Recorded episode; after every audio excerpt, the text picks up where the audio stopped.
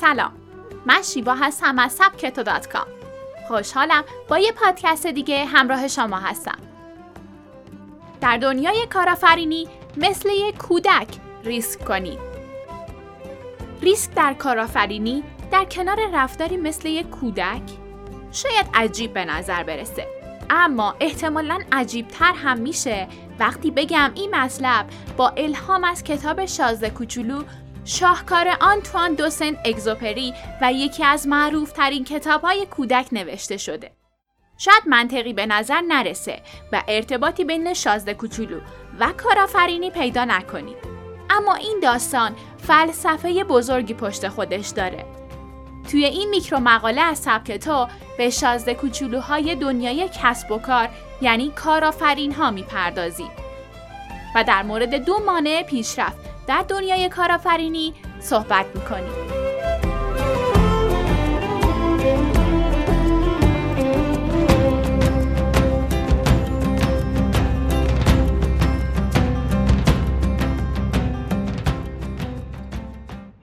نوآوری و ریسک پذیری عناصر جدایی ناپذیر کارآفرینی بنابراین تغییرات مداوم تکنولوژی همواره شرکت ها و کارمندایی که همگام با تغییرات پیش نمیرن رو تهدید می‌کنه. در نتیجه شرکت ها برای موندن تو این رقابت یا باید تیم تحقیق و توسعه داشته باشن یا از ابزارهای نوآوری استفاده کنن. این روزها استارتاپ ها فرهنگ نوآوری و چابکی رو توی شرکت های کوچیک خودشون به خوبی جا انداختن. اما امکاناتی مثل شبکه کسب و کار پول و شهرت رو ندارن. به همین دلیل شرکت های بزرگتر برای تأمین نوآوری خودشون با استارتاپ ها همکاری می‌کنن. داستان خرید موفقیت آمیز شرکت های کوچیک و ادغام شدن با اونها باعث شده تا بسیاری از شرکت ها به جای تقویت تیم آرندی یا توسعه تحقیقشون دنبال ابزارهای دیگه نوآوری باشن. امروزه بزرگترین مانعی که شرکت ها رو از نوآوری دور می‌کنه عدم ریسک پذیری و نداشتن چشمانداز برای آینده است. ریسک پذیری ریسک عضو جدایی ناپذیر توی کارآفرینیه چون تمام فعالیت های کارآفرینی با ریسک همراهن. تمایل به ریسک پذیری یکی از بزرگترین تفاوت های عمده بین بزرگسالا و بچه هاست. مدیران شرکت ها اغلب به عنوان افرادی موفق توی صنعت کاری خودشون شناخته میشن و به ندرت برای موفقیت های بیشتر ریسک می‌کنن. اونها به جایگاه مورد نظرشون توی حرفه کاری خودشون رسیدن و تمایلی ندارن توی موقعیت های دشوار قرار بگیرن. از طرف دیگه بنیانگذار استارتاپ ریسک پذیرتره و همواره دنبال کسب موفقیت های جدیده. عواقب طرز تفکر متمایز این افراد کاملا قابل مشاهده است. قدرت ریسک پذیری استارتاپ ها به نقطه ضعف شرکت های بزرگ تبدیل شده. شرکت های بزرگ حالت دفاعی دارند و استارتاپ ها تهاجمی عمل می کنن.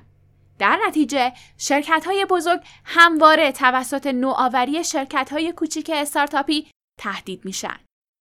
چشمانداز آینده یکی دیگه از مشکلات بین سرمایه گذاران و مدیران شرکت های بزرگ توی طرز تفکر سنتیه که سالها با تمرکز روی درآمد، وضعیت فعلی بازار و رقبا شکل گرفته.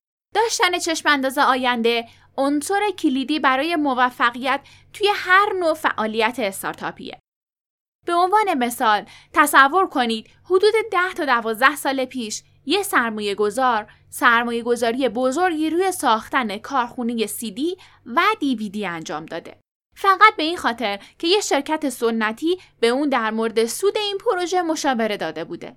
در همون زمان استارتاپی متشکل از دانشجویان تحقیقات گسترده‌ای روی سیستم رایانش ابری انجام داده. همینطور از طرفی شرکت دیگه ای روی ساختن فلش مموری با ظرفیت زیاد تمرکز کرده. هر سه شرکت روی موضوع یکسانی یعنی ذخیره سازی اطلاعات کار کردند. اما مطمئنا در نهایت نتایج متفاوتی می‌گیرند. پیشبینی آینده بسیار مهمه. کارآفرینی موفقه که وضعیت دنیا رو توی ده سال آینده پیش بینی کنه. و محصولاتی متناسب با اون زمان تولید کنه. افرادی که می‌دونن چه موقع دنیا پذیرش ایده های اونها رو داره موفق ترین کارآفرینا هستن. البته گفتن این موضوع شاید آسون به نظر برسه اما عملی کردن اون دشواره و معمولا هم فراموش میشه. آنتوان دو سنت اگزوپری میگه انسانهای بالغ هرگز به خودی خود چیزی رو نمی‌فهمن و این برای بچه ها بسیار سخته که همه چیز رو براشون توضیح بدن. آدم بزرگا یا همون افراد بالغ باید زمان بیشتری رو با بچه ها سپری کنن و توی دنیای اونها غرق بشن. تو دنیای بچه ها هیچ حد و مرزی وجود نداره و معمولا ایده های بزرگی هم پیدا میشه. بچه ها هم باید خصوصیاتی مثل کنجکاوی و ریسک پذیریشون رو حفظ کنن و درگیر دقدقه های دنیای بزرگسالی نشن. بچه هایی که هنگام رشد محتاط میشن و چشماندازهای بزرگ خودشون رو از دست میدن همون بزرگسالایی که توضیح همه چیز براشون سخته. این میکرو مقاله برداشت آزادی از نوشته آقای امیر صالحی از وبلاگش بود. از اینکه با من همراه بودین ممنونم. راستی نظر شما در مورد دنیای کارآفرینی چیه؟ تا حالا تجربهشو داشتین؟ از سختیاش یا شیرینیاش برامون بگید.